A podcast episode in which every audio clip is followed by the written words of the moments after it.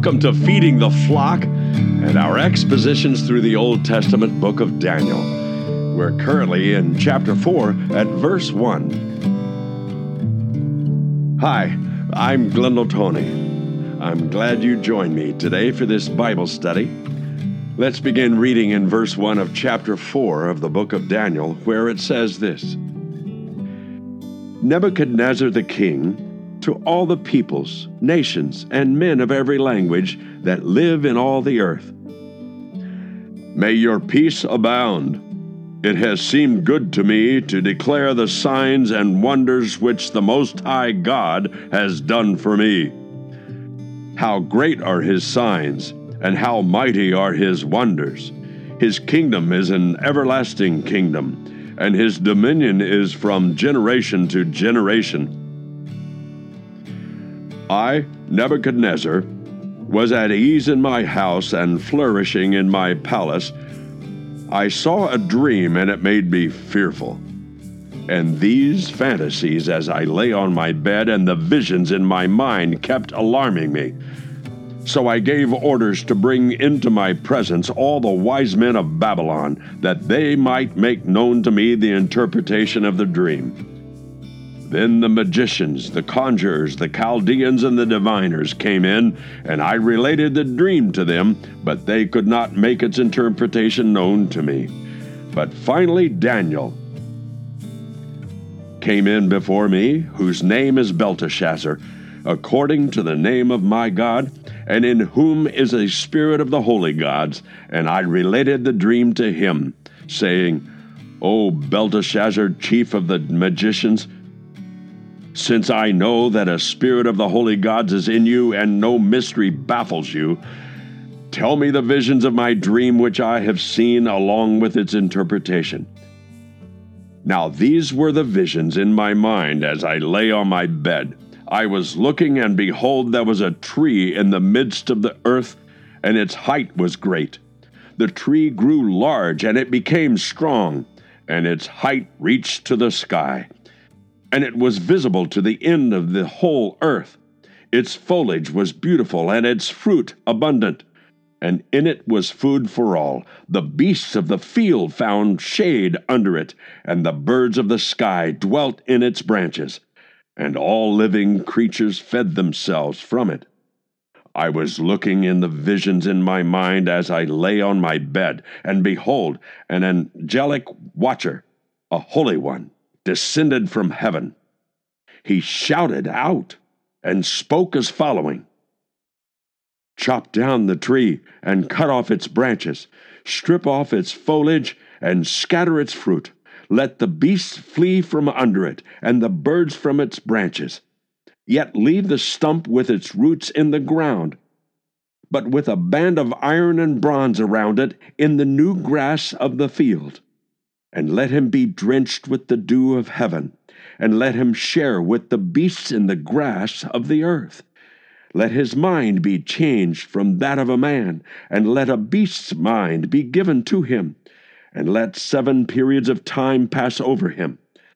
This sentence is by the decree of the angelic watchers and the decision is a command of the holy ones, in order that the living may know that the Most High is ruler over the realm of mankind, and bestows it on whom he wishes, and sets over it the lowliest of men.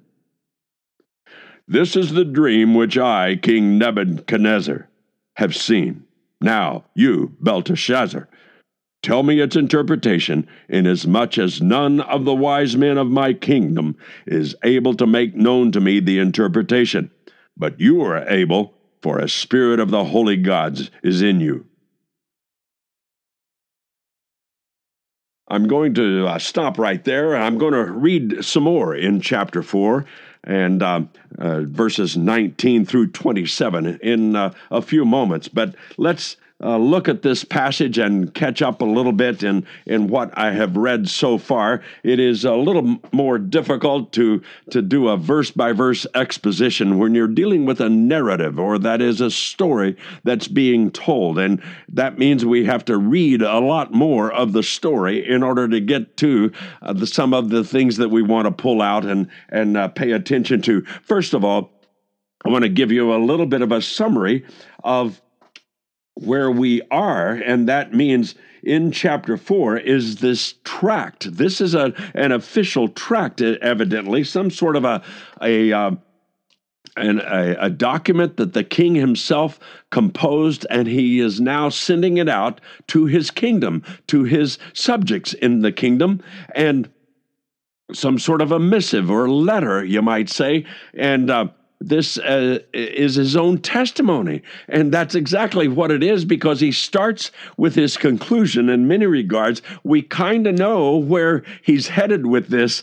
And yet, at the same time, this is a, a fantastic drama in many regards. The fact that this uh, pagan king has now written this gospel tract, although it's not a gospel tract in the New Testament sense of the word, and yet it is a testimonial to his encounter uh, as he has progressed in his understanding of the God of Daniel. Now, he uses language in this. Um, passage uh, that would remind you that he comes from the background of paganism and lots of idolatry. He still uh, refers to Daniel as as uh, having his own god and as having the spirit of the gods, which is uh, the only way he knows how to to explain it, at least at that point in his life before he encounters the God Most High.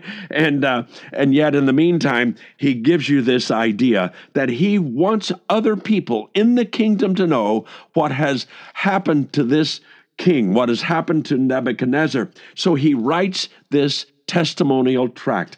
Uh, so this is the prologue, verses 1 through 3. And then there is the cult, uh, consultation that takes place in verses 4 through 9 and then there's the vision that includes both the tree and the lumberjack angel. I'm going to call him a lumberjack because he tells uh, somebody to chop it down. And uh, and so then verses 19 through 27 uh, is where uh, there is an interpretation and an invitation being given, and we're going to get to that in a moment. Now, later on, we're going to talk about the story itself, how it unfolds in Nebuchadnezzar's life uh, after receiving this dream and the interpretation from Daniel. Then uh, this plays out, and it's fulfilled almost a year later, but he includes it here. Now, uh, in order to kind of summarize these by chapter by chapter, a fellow by the name of Dale Ralph Davis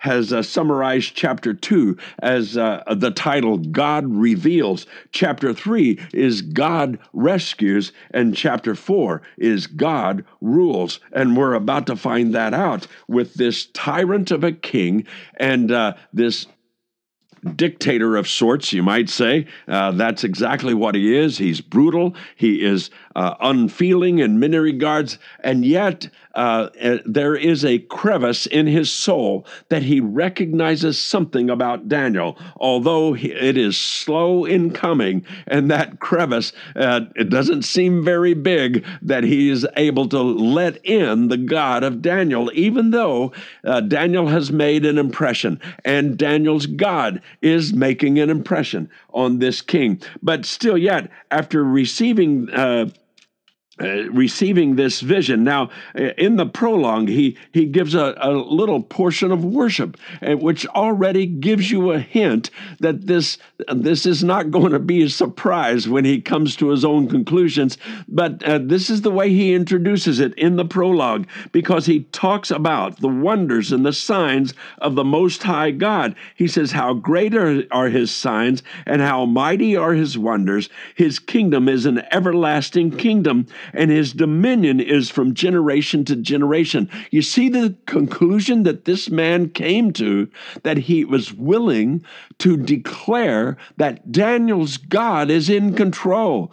What an amazing step that he has taken to bring his heart over to this place. And yet, uh, this has not been easy, and we're going to find out how difficult this is. This has been for this particular king to have been humbled to the degree of declaring that God is the one whose kingdom is an everlasting kingdom, and that means that that gives you the hint. You see that this Nebuchadnezzar has, um, in many regards, given up the fact that he has a legacy that will continue because that's what he wanted to do. Uh, even even though he was the head of gold in the original statue uh, dream, uh, and yet that head of gold was replaced by another kingdom, and that kingdom was replaced by a third, and that kingdom was replaced by a fourth. That the Babylonian kingdom that Nebuchadnezzar was was reigning over was was not going to be permanent.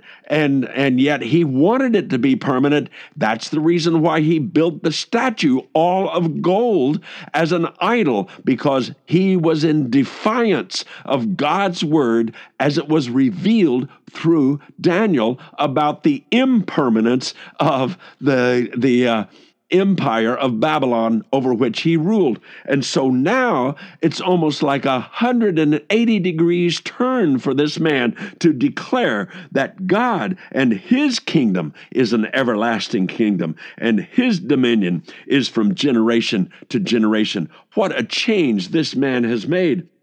Now, uh, it hasn't been easy, and that's what we're about to get to because he's had this vision of this tree and of this lumberjack angel. And uh, and and what's what's interesting is his default setting uh, is still going to these these uh, magicians and conjurers and and Chaldeans and diviners. He he still goes to them first. Why he does, I don't know, because they've always failed him, and and yet Daniel has always succeeded in giving the right words at the right time.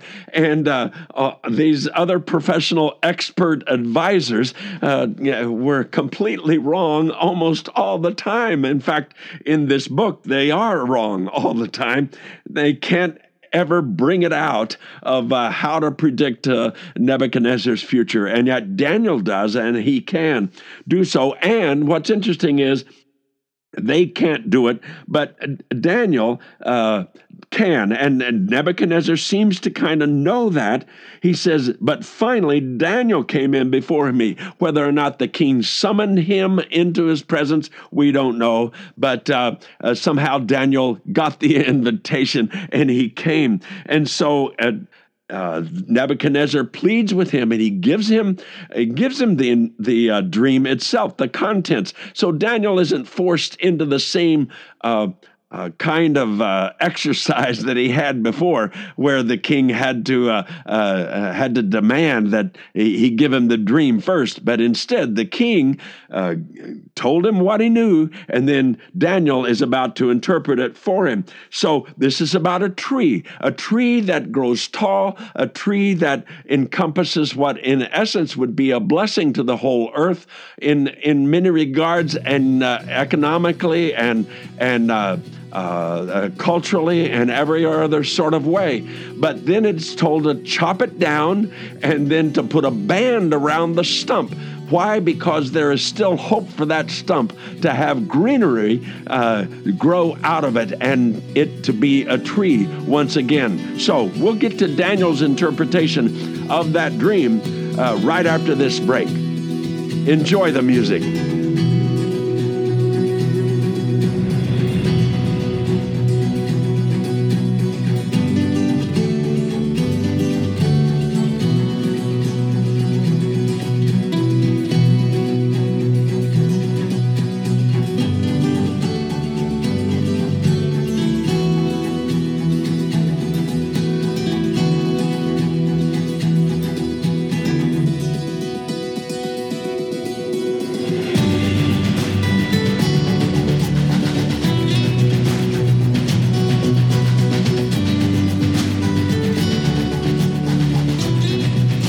Welcome back to the second segment of this episode. We are still in Daniel chapter 4, and we're going to begin reading the next section, which is verse 19. So let's begin. Verse 19 of chapter 4 of the book of Daniel, where it says this Then Daniel, whose name is Belteshazzar, was appalled for a while as his thoughts alarmed him. The king responded and said, Belteshazzar, do not let the dream or its interpretation alarm you. Belteshazzar replied, My lord, if only the dream applied to those who hate you and its interpretation to your adversaries. The tree that you saw, which became large and grew strong, whose height reached to the sky and was visible to all the earth, and whose foliage was beautiful and its fruit abundant, and in which was food for all, under which the beasts of the field dwelt, and in whose branches the birds of the sky lodged. It is you, O King, for you have become great and grown strong, and your majesty has become great and reached to the sky, and your dominion to the end of the earth in that the king saw an angelic watcher, a holy one, descending from heaven and saying, Chop down the tree and destroy it, yet leave the stump with its roots in the ground, but with a band of iron and bronze around it in the new grass of the field, and let him be drenched with the dew of heaven and let him share with the beasts of the field until seven periods of time pass over him. This is the interpretation, O king, and this is the decree of the Most High, which has come upon my lord the king. That you be driven away from mankind, and your dwelling place be with the beasts of the field, and you be given grass to eat like cattle, and be drenched with the dew of heaven, and seven periods of time will pass over you, until you recognize that the Most High is ruler over the realm of mankind and bestows it upon whomever he wishes. And in that it was commanded to leave the stump with the roots of the tree, your kingdom will be assured to you after you recognize that it is heaven that rules. Therefore, O King, may my advice be pleasing to you. Break away now from your sins by doing righteousness, and from your iniquities by showing mercy to the poor, in case there may be a prolonging of your prosperity. So we find here Daniel's interpretation of the dream. That's one of the reasons why I chose not to get into the details of of uh, Nebuchadnezzar's uh, r- relating this to Daniel in the previous verses because uh, the details are actually recovered again in the interpretation, and I wanted the the um, the narrative, the the king's story to be told uh, without a whole lot of comment necessarily, because Daniel makes his commentary here, and uh, that's what's important because we wanted to get to that before the end of this particular episode. So that Daniel uh, is still going by this uh, uh, Babylonian name Belteshazzar, and it says that he was alarmed uh, by the thoughts of this dream. And that, that means that this shook up Daniel. Well, it shook up the king originally, but I think it's quite uh, interesting and intriguing the fact that it shows you something of the insight of uh, of the character of the rapport, uh, the relationship that that these two men had. There, yes, uh, this uh, tyrant king, this dictator type, uh, brutal pagan king, uh, had no idea what the God of Israel, the God of Daniel, was about at all. All he knew was his his panoply of gods, and and yet and yet, uh, he understood and recognized something in Daniel that gave evidence of who this God was. And so this was not their first encounter at all. Uh, they have history, you see, and that's uh, that's exactly what is going on here. In the sense that when Daniel gets alarmed by the very dream that the king got uh, frightened by, it's interesting that the king gives comfort to Daniel, the Jewish prophet.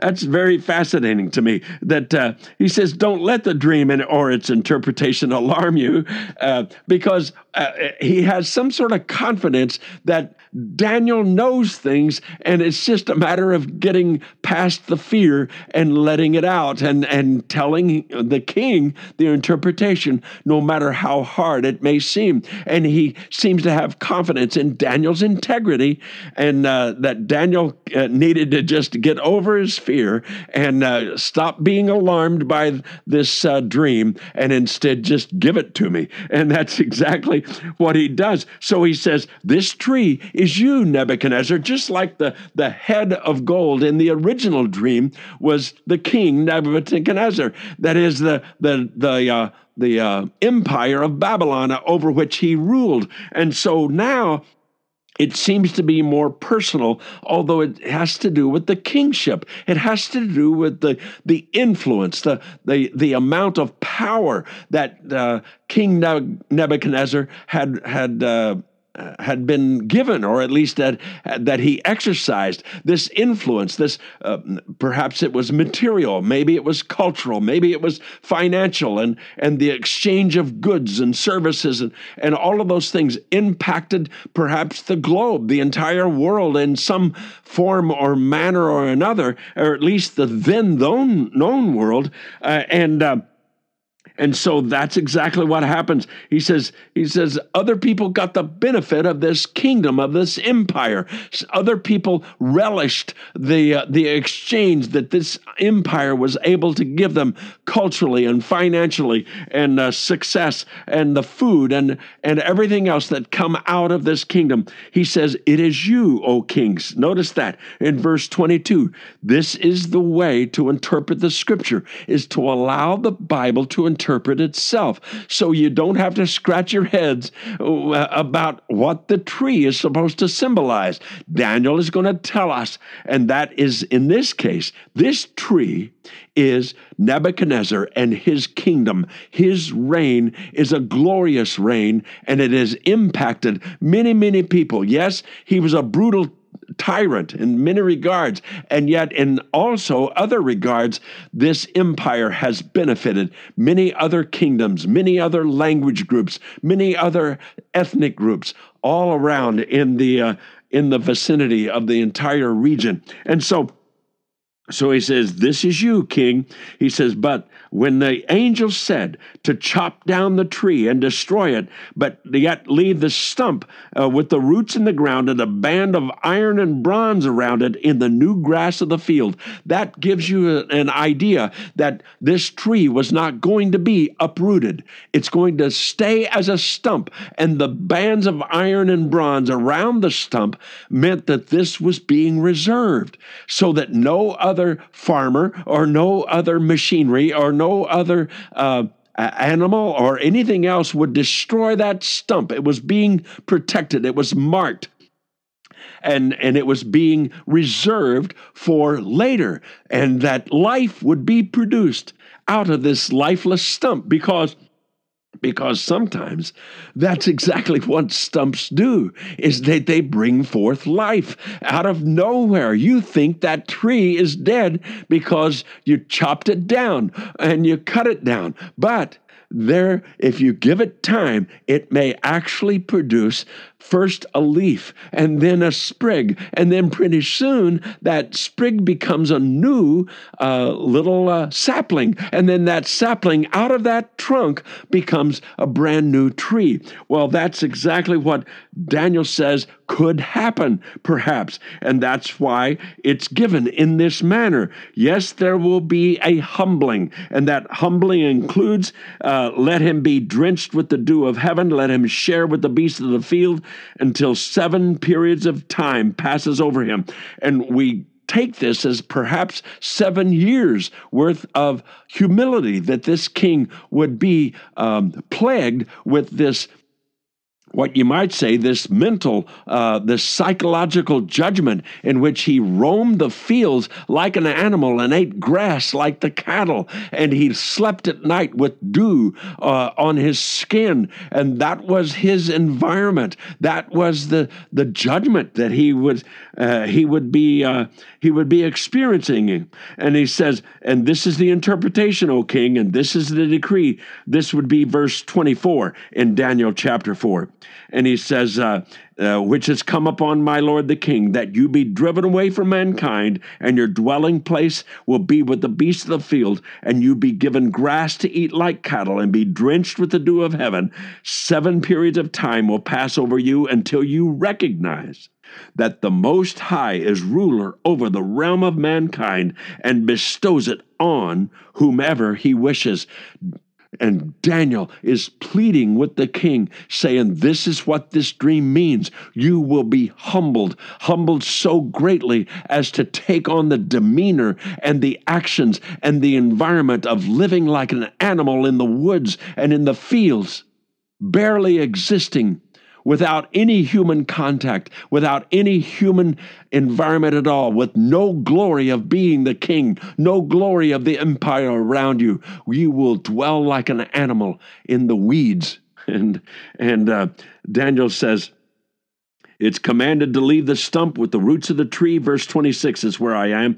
Your kingdom will be assured to you after you have recognized that it is heaven that rules. So Daniel says, You need to come humble before God. The God of the Most High, the God of Daniel, is the God who rules. The God who rules is the one who can take you out of your position, Nebuchadnezzar. Your position now is a gift from God, and if you don't recognize that gift and that it is truly God's gift to you that you are even in this place, if you don't do that, then you will have to experience this humiliating period of time of seven years living like an animal. And in fact, he says, he pleads with him. He says, Therefore, O king, verse 27 and 20, 27, it says, Therefore, O king, May my advice be pleasing to you. Break away now from your sins by doing righteousness, and from your iniquities by showing mercy to the poor,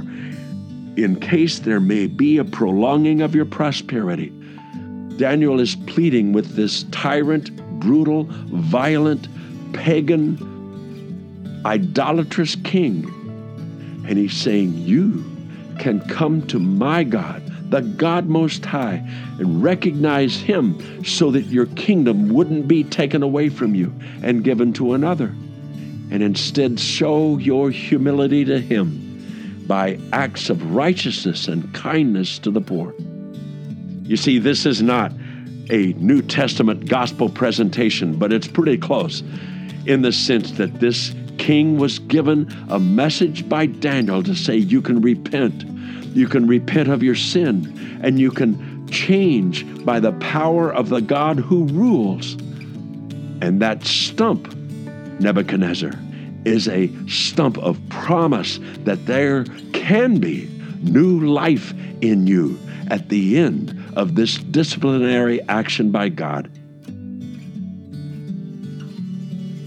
Dear Father, thank you for these words of rebuke these words of honesty, of integrity, these words who were, uh, who were expressed toward this pagan king in such a way that Daniel was able to plead with him as a friend and say, You need to repent. Dear Father, they may be those of us listening today who need to repent of our sin. I thank you that we have hope through Jesus Christ and his death as the payment for our sin and his resurrection to new life as his offer of eternal life to us as a gift. And so we now turn to him for that work of righteousness on our behalf. In Jesus' name, amen.